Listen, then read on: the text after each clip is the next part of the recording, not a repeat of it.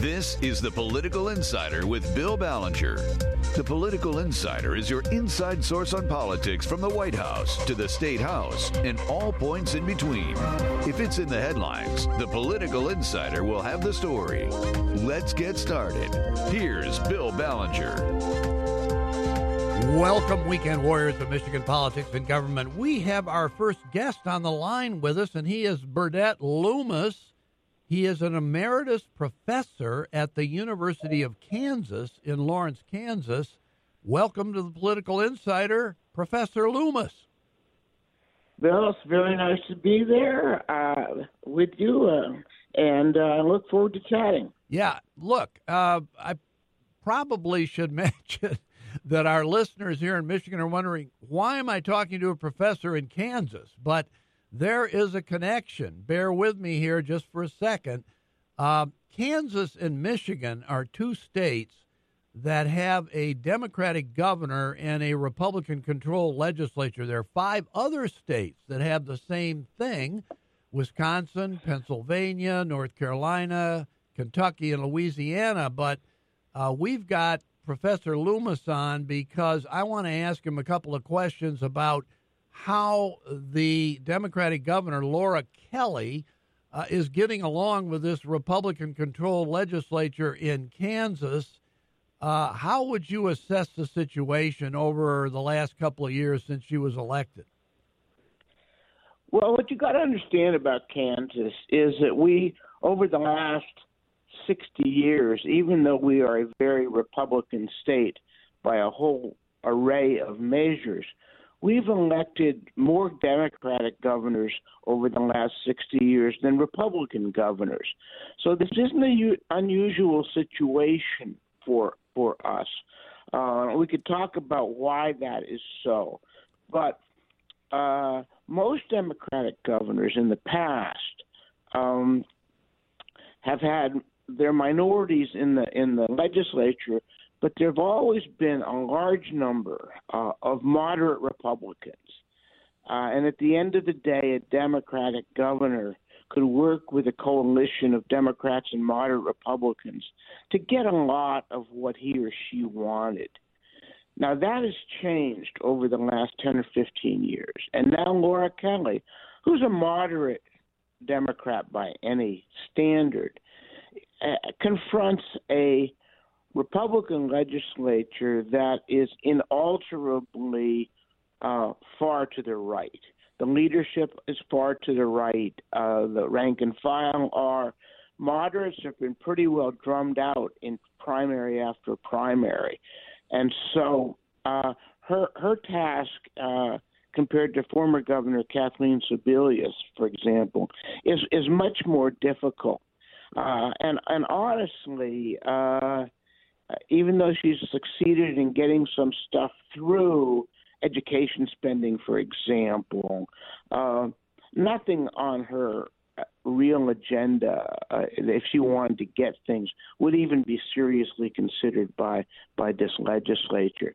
So a lot of it, what she does, uh, stuff by executive action, uh, uh, or tries to fend off uh, Republican initiatives uh, with veto overrides. So um, it's it's a tough a tough road to hoe uh, for for Laura, and uh, uh, I, I think that the circumstances here are similar to a lot of legislatures where far right Republicans dominate the process.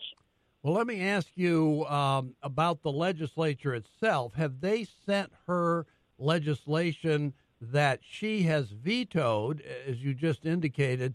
Have they undertaken to override her vetoes? Uh, and if so, have they been successful? Uh, most of the time they have. Uh, and the one notable exception uh, is uh, on one of these uh, transgender sports bills, where she prevailed in the Senate by by a single vote. Uh, but on uh, we have a, a moderately restrictive uh, voting bill here that she vetoed and, and was overridden. In fact, our legislature uh, when takes a break and and they had passed a bunch of legislation.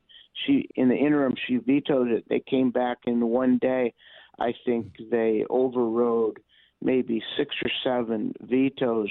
Were the only one standing uh, being um, uh, the, the, transgender sports. Now a lot of these were um, not greatly significant bills, and on some spending bills, because we've got a pretty good balance sheet. Uh, she has prevailed uh, on education funding, even on higher ed funding. Uh, so um, that's uh, that's something. The the other thing, the, the, the one of the the 800 uh, pound gorillas lurking around the legislature is uh, that we have not expanded Medicaid. Kelly is very much for it. Um, We've had majorities in the legislature before in favor of it, but uh, either there's been a, uh, a veto with no override or procedural votes. Uh, certainly, Kansans favor it. The legislature won't even talk about expanding Medicaid, which would greatly benefit us uh, fiscally uh, and obviously in, in, ter- in, health terms. So, I mean, that might be the biggest issue sta- outstanding uh, the legislature won't even take it up. Let me ask you about the elephant in the room, and that is the coronavirus, COVID 19. Over the last year, year and a half, I mean, Kansas has obviously been afflicted to some extent by mm-hmm. the impact of the coronavirus. How has she been able to handle that and in a confrontation with the legislature on her executive powers in trying to do that? Oh man, this this is this has been a constant over the course of the uh, uh, the coronavirus over the last uh, 16 months that uh, legislative leaders have tried to restrict the governor's uh, uh, powers in in various ways, uh, and it's been a real uh, battle over executive power versus legislative uh, con- control. the most notable one has been on, on, a mask mandate. She issued an executive order saying that Kansans should wear masks uh, but the, the legislature made it uh, not mandatory. You could have county exceptions. So out of 105 counties, uh, 15 counties uh, adopted the mask mandate, the biggest counties, uh, but uh, they have fought her tooth and nail on, on the mask mandate. Yes, uh, that you know that it, it's been a, a, a continuing battle. What about so-called lockdowns of businesses? Um, you know, they, they, they've they've negotiated that out somewhat somewhat better, but basically, uh, uh, there's a lot of variation uh, among counties, and and again that goes back to the battle between the legislature and, and the governor. I think the governor would have liked to have had stricter statewide rules, but in some ways, in Kansas is is you think of it as a rural state. We're a big state, uh, sparse population, uh, but much of our population is is concentrated in suburban uh, uh, Kansas City, Topeka, uh, uh, Wichita, uh, a couple of college towns like Lawrence, and so um, it, it's uh, I, I think that the rural urban divide here is uh, is really really substantial. So it's not just the governor versus the legislature, but there are very different political cultures from one place to another. Is the Kansas Constitution and some of your laws written in such a way that the governor seems to have unilateral power to do what she wants to do without any input from the legislature, or are there checks on her ability in the sense that she has to get permission from the legislature to do certain things that she wants to do?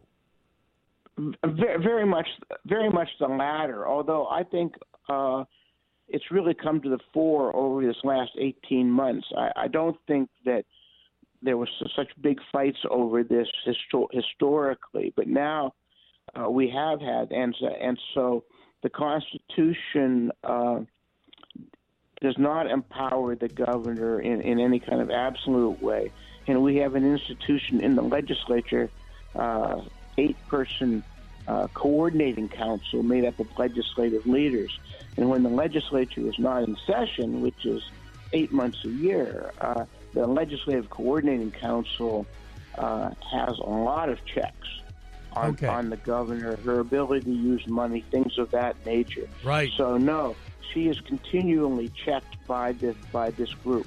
Okay, listen, I wish we could go on longer because there's so many more questions to ask, but you've done a great job of giving us an overview of the situation in Kansas. Thank you, Professor Burdett Loomis of the University of Kansas, for being our guest. Thanks, Bill. Thanks very much. We'll be back in a minute with another guest.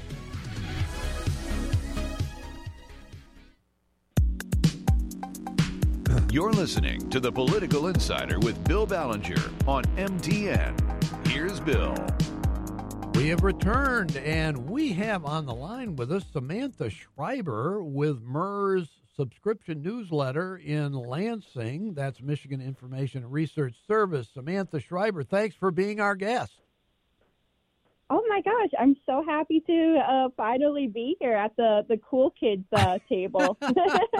Well, look, uh, a lot went on this week in Michigan politics in the state capitol. Uh, just go through your checklist a little bit. What what happened this week that's worth mentioning? Honestly, we have to zoom into the budget. I mean, how, how could we? Absolutely not. Uh, so on Wednesday, the legislature passed the largest single year school aid fund ever to be passed in Michigan and ever to even be introduced or discussed in Michigan, at least to my knowledge. Uh, so we're seeing about a 10% increase from what we've spent last year on the school aid.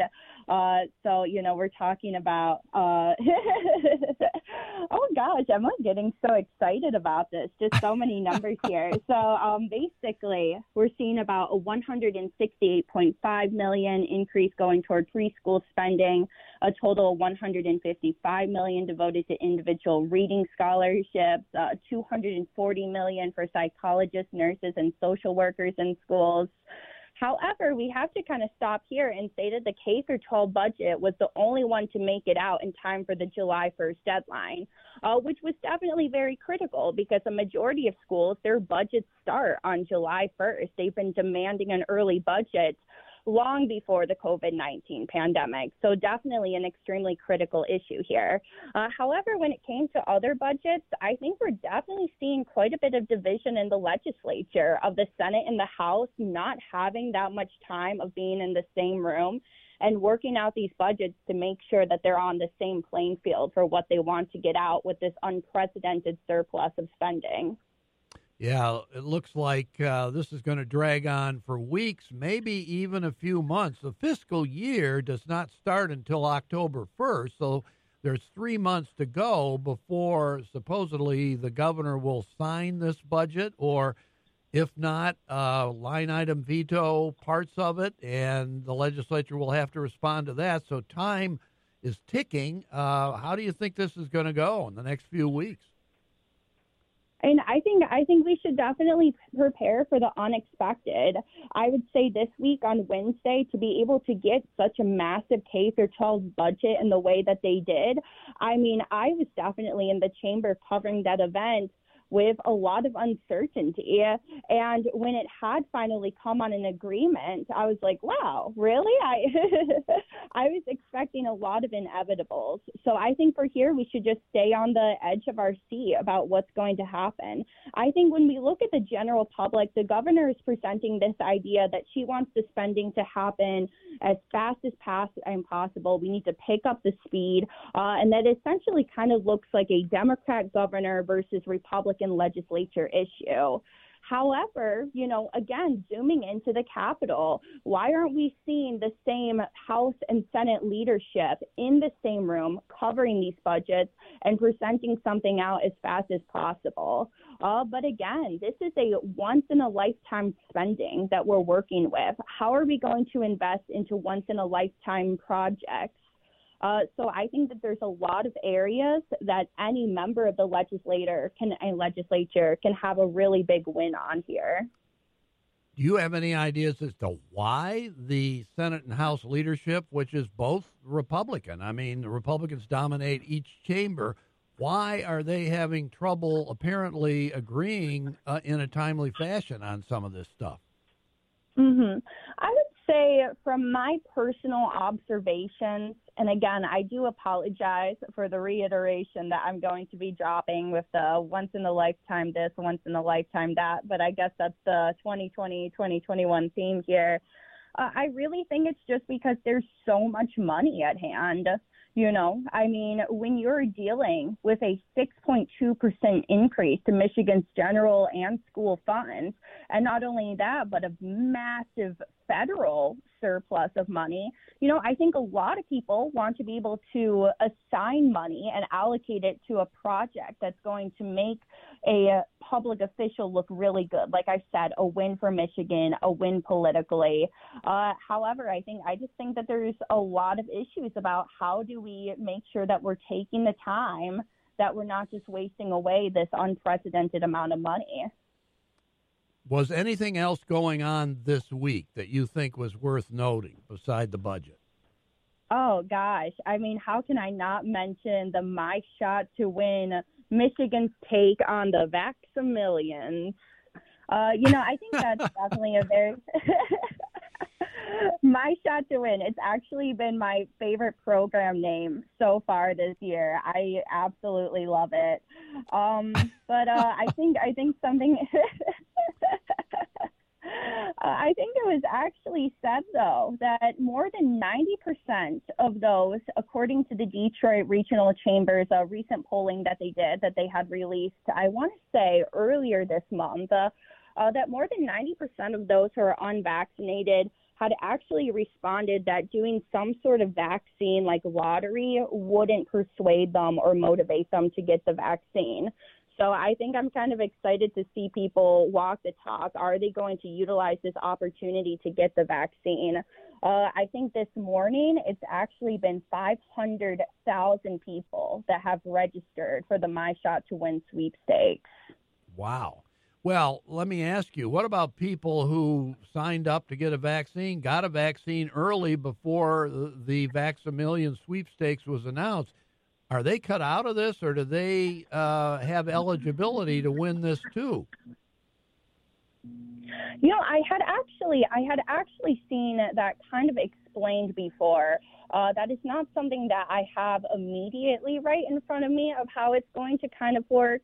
I believe that people do actually have the opportunity to apply for certain things, but again, don't don't take my immediate word for it. I don't really feel comfortable with that answer.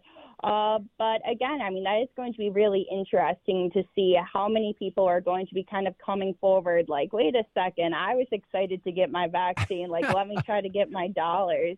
Yeah. Uh, however, I think this is a very new program and that there is going to be a lot more information to come forward of how it's going to be executed. Yeah, there could be uh, a melee at the uh, jackpot winners uh, site at some point down the road. Somebody will say, "Oh, wait a second here. I was cheated out of my winnings. I should have gotten this. I should have been eligible." I mean, it could happen. You ne- you never know. How about anything else? This week? Anything else going on, or is it pretty much just a question of whether the legislature would be able to get the budget done by Thursday, July 1st? Uh, was that pretty much the whole story? I think for me, I've been very zoomed into the budget. Uh, I mean, I think that there's a lot of different conversations depending on what area want you want to look at. Um, obviously, this week, I mean, this past weekend, we had flooding in Detroit. Detroit that was uniquely historic. Uh, that a lot of homes were devastated by. So I'm interested to kind of see how the conversation on water infrastructure could possibly influence the budget. But obviously, you know, things move very fast. yeah, absolutely. so, so who knows what's to come? Yeah, absolutely. Listen, you've done a great job of describing the excitement, if that's the word for it, over what went on with the budget, particularly the school aid portion, a record number of dollars flowing to K 12 public education in Michigan this week, but a lot remains to be done with the whole rest of the budget. Thank you, Samantha Schreiber of MIRS Newsletter, for being our guest. We'll be back in a minute.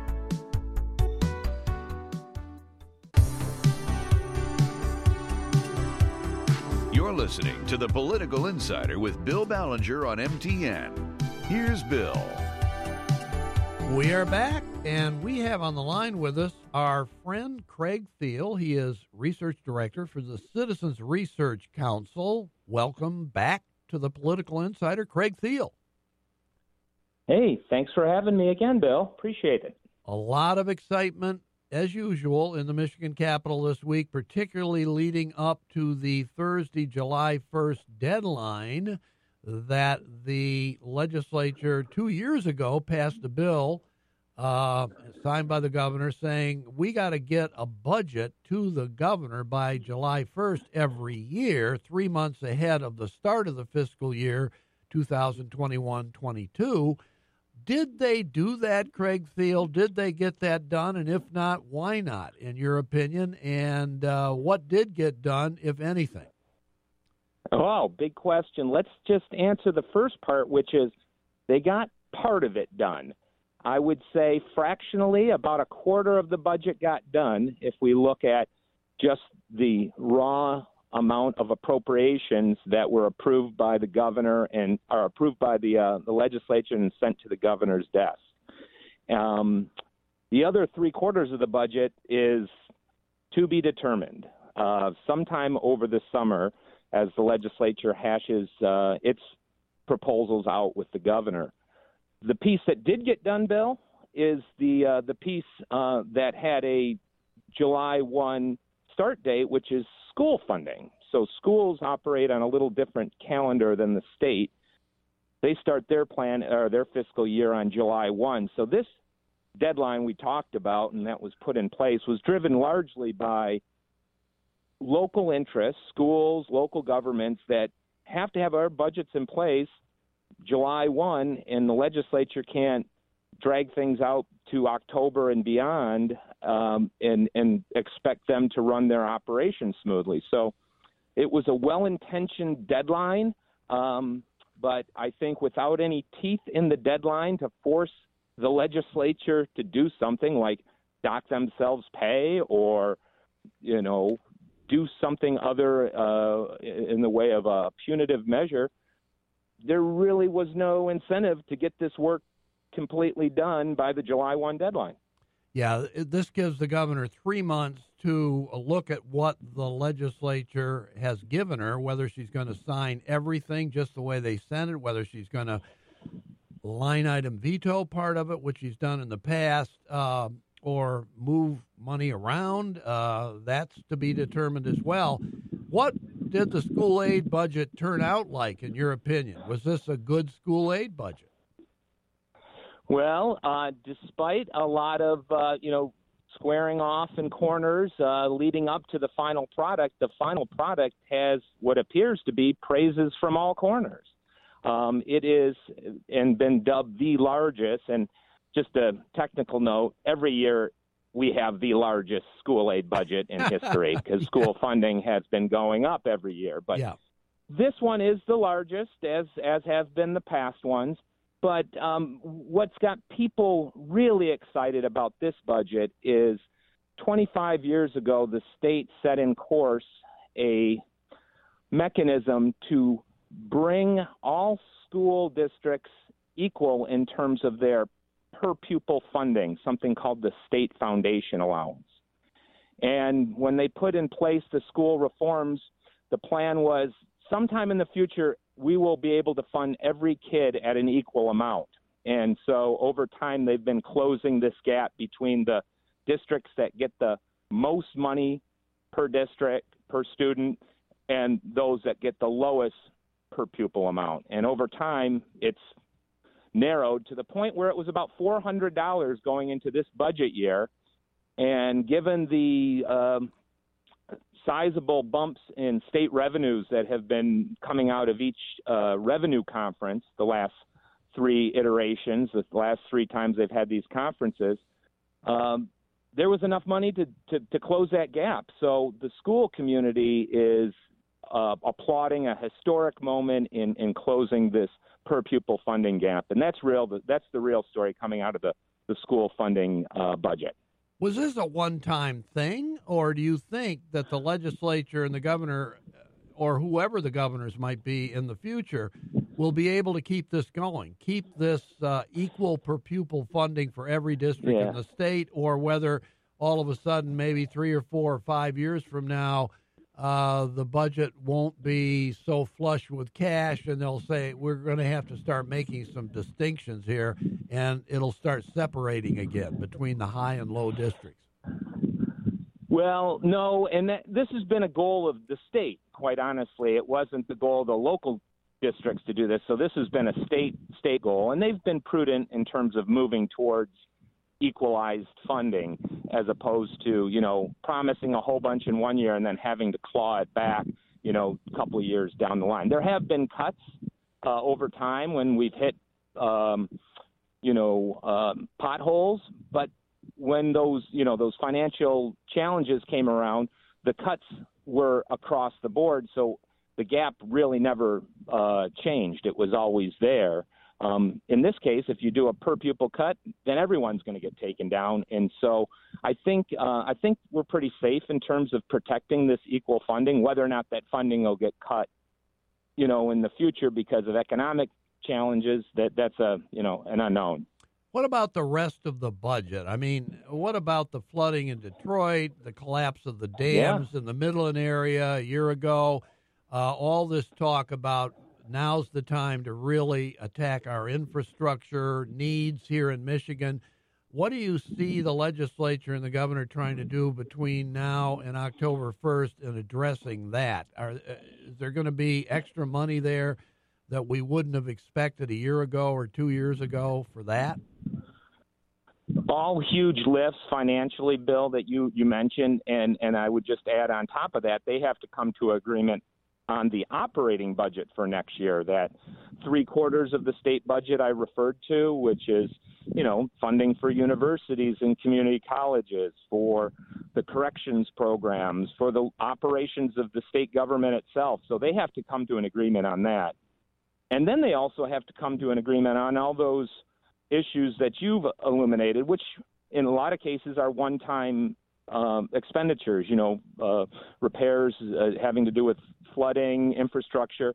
And, and I think what the legislature and the gov, uh, governor are scoping out is how to put to work the 6.5 billion of federal stimulus dollars that are going to be coming in to the state here, and that's a that's a separate uh, but parallel budget discussion that's going on in the Capitol, along with you know the the operating budget and getting that in place by October one. So I, I think you know this summer it's going to be all about spend plans to spend money in, in Lansing to prep things for uh, approval, budget approval um, in late summer. We're talking to Craig Thiel, and he is research director of the Citizens Research Council. Craig, we have talked before on this program with you about the fact that the state is flush with cash right now. Where You know, we never expected that. We thought we were in financial trouble because of the coronavirus. Where do you see the state standing in its budget at the uh, start of the fiscal year, um, and let's say early next year? Do you think there's going to be a big surplus that can be carried over to the next year? What do you think?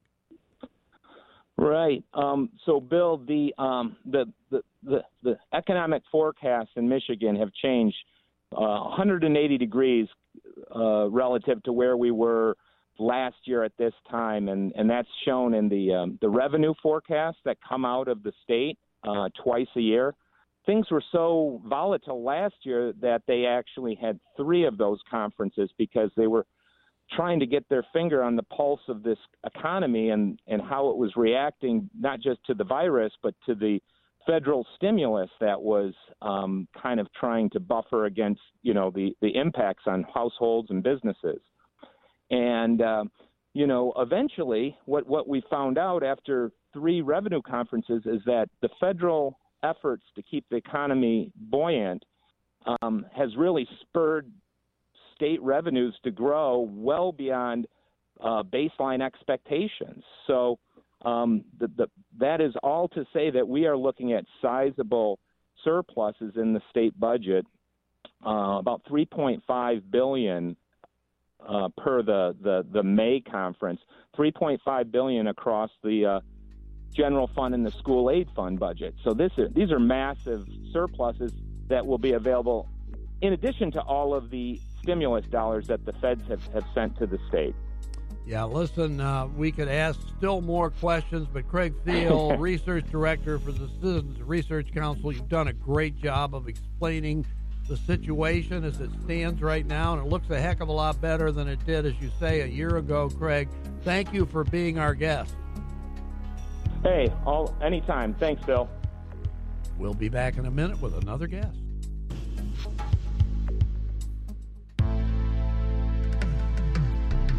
This is MTN, and you're listening to the Political Insider with Bill Ballenger. Here's Bill.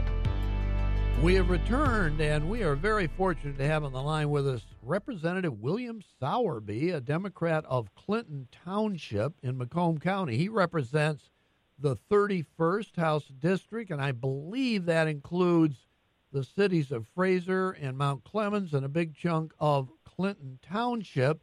He is a longtime political figure, public official in that area. He was the treasurer of Clinton Township, I think, for 20 years. He was a county commissioner, and now he's a state representative, and he is the ranking Democrat, the minority vice chairman of the House Committee on Natural Resources and Outdoor Recreation. Representative Sowerby, thanks for being our guest. Uh, thank you for having me, Mr. Ballenger. Uh, it's a, it's a pleasure being here.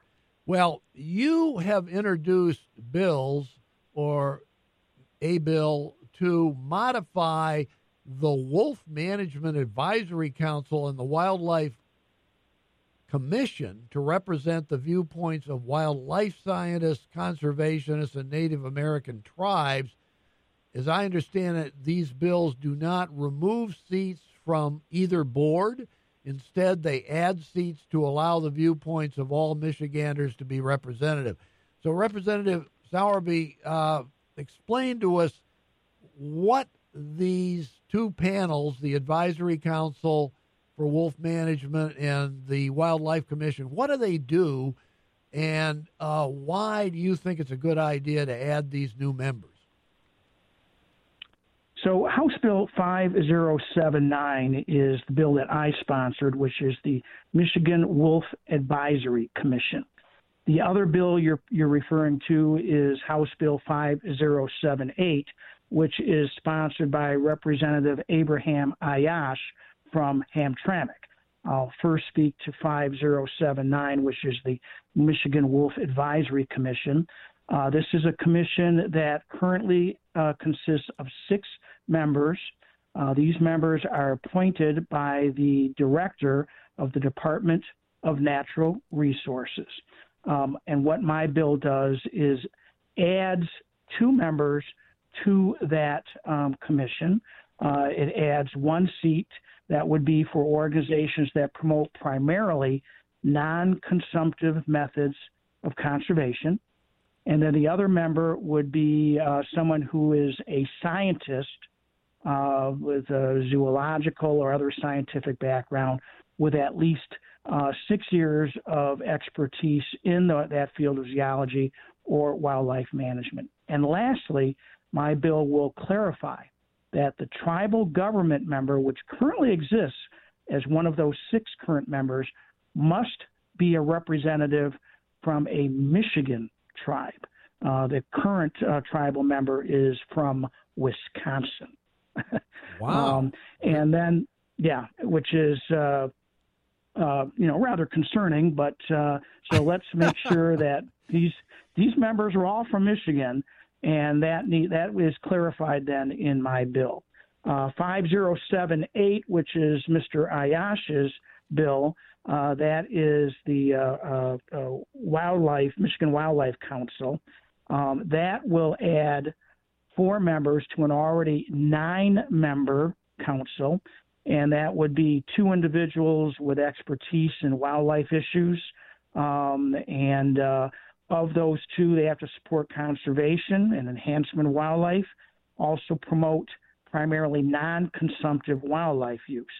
And then uh, it would add an individual from a tribal government from Michigan, and then would also add an individual with a master's degree uh, in zoology or wildlife management with at least six years experience. So putting that scientist on that uh, Michigan Wildlife Council as well. So moving it from nine members to 13 members.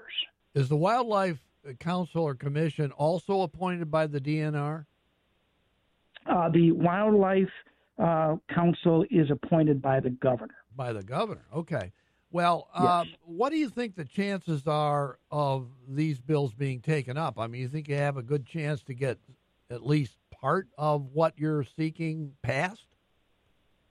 I, I think what happens here with these bills is, is um, um, people have to understand it doesn't change the um, uh, outcome, the, the, the, the, voting that may occur on these uh, uh, uh commissions and uh, councils, but rather it adds new voices uh, to an already existing body. Therefore, I think that there's a, a good chance I'm going to be working hard uh, to get a hearing in Natural Resources Committee to at least be able to explain to the members and the public the importance of adding more voices to these councils and commissions. The Wolf Management Advisory Council is that the panel that makes any key recommendation about whether there should be a wolf hunt in Michigan? They they make recommendations to the Natural Resources Commission, the NRC. Uh, so they answer directly uh, to them uh, and give uh, advisory, uh, uh, you know, reports and things of that sort to the NRC uh, annually, and that consists of, of you know what should be done uh, with managing uh, the wolf population and make recommendations about a wolf hunt as well. As you know, the um, wolf hunt idea is very controversial, particularly obviously in the Upper Peninsula. I think you've even got Senator McBroom, who's, I think, introduced a bill saying he thinks, I don't know whether it's the Wolf Management Council or what, but that somehow uh, any law talking about wolf hunts should be confined totally to the upper peninsula. And the lower peninsula shouldn't have any role in it at all. Uh, i mean where is this going? And there is such uh, confusion i think and uncertainty about the interplay between the federal government and the way they think wolves should be dealt with uh, as an endangered species and what the state thinks what do you think? What where is this going? That's a great question, Mr. Ballenger. Uh, first of all, this legislation, which is House Bill 5079, dealing with the uh, uh, Wolf Management Advisory Council, is not intended to endorse any specific viewpoint on wolf hunting or on the best way to conserve and live beside our state's wildlife. It just simply um, puts into place that Michigan's boards and commissions should reflect the diversity of viewpoints Michiganders hold. As to Mr. Uh, Senator McBroom's um, uh, bill, you know, we are one state. Um, yes, we are divided by the Straits of Mackinac, but you know, we have a lot of um, uh, lower peninsula uh, tourists and uh, wildlife advocates going to the UP for all kinds of reasons uh, from hunting to uh, uh, you know uh, enjoying the wildlife, uh, bird watching, all of that, um, and and bringing a tremendous amount of economy uh, to the Upper Peninsula. But in the end, we are one state. We share our you know tax revenue. we share legislation. We share all kinds of things as one state, and therefore you know, no one geographical location should only include a specific portion of our state. Uh, in fact, um, the Wildlife uh, Council specifically states that one of those members has to be from the Upper Peninsula. I get that. We shouldn't be, you know, uh, creating these geographical boundaries. So uh, let's have unified voices, uh, diverse voices, but unified voices as we have these councils and commissions that, you know, are, are looking at our wildlife and the best interests of our wildlife in the state. Well, I think it's a good idea, personally, uh, to have the viewpoints of wildlife scientists, conservationists, and Native American tribes on these two panels. Do you think if your bill went through exactly the way you introduced it, and Representative Yashes does the same thing, that it would change the decision making of these two panels if that happened? The remember the makeup of these are still appointments either by the governor for, for the Wildlife Council or by the DNR director of the Wolf Management Advisory Council. This just specifically states that you're just adding these other voices to that board. It doesn't mean that um, you're not going to have um, uh, the uh, consumptive members, uh, uh hunters, uh, uh, fishermen, other voices on these because that's specific in the language of this legislation.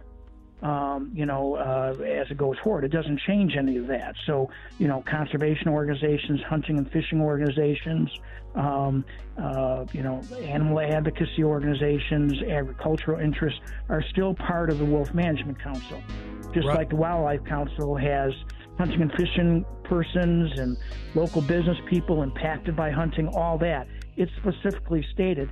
This is just adding a, a few more, and it isn't going to create a lopside. You've done a great job of explaining these two bills, which I think are very interesting and very important. Representative Bill Sowerby, Democrat of Clinton Township, representing the 31st House District, for being our guest. Thank you, Representative Sowerby. Thank you, Mr. Ballenger, for the opportunity. Hope to talk to you again soon. We'll hope so. We'll get it done, and we'll be back next week with still more.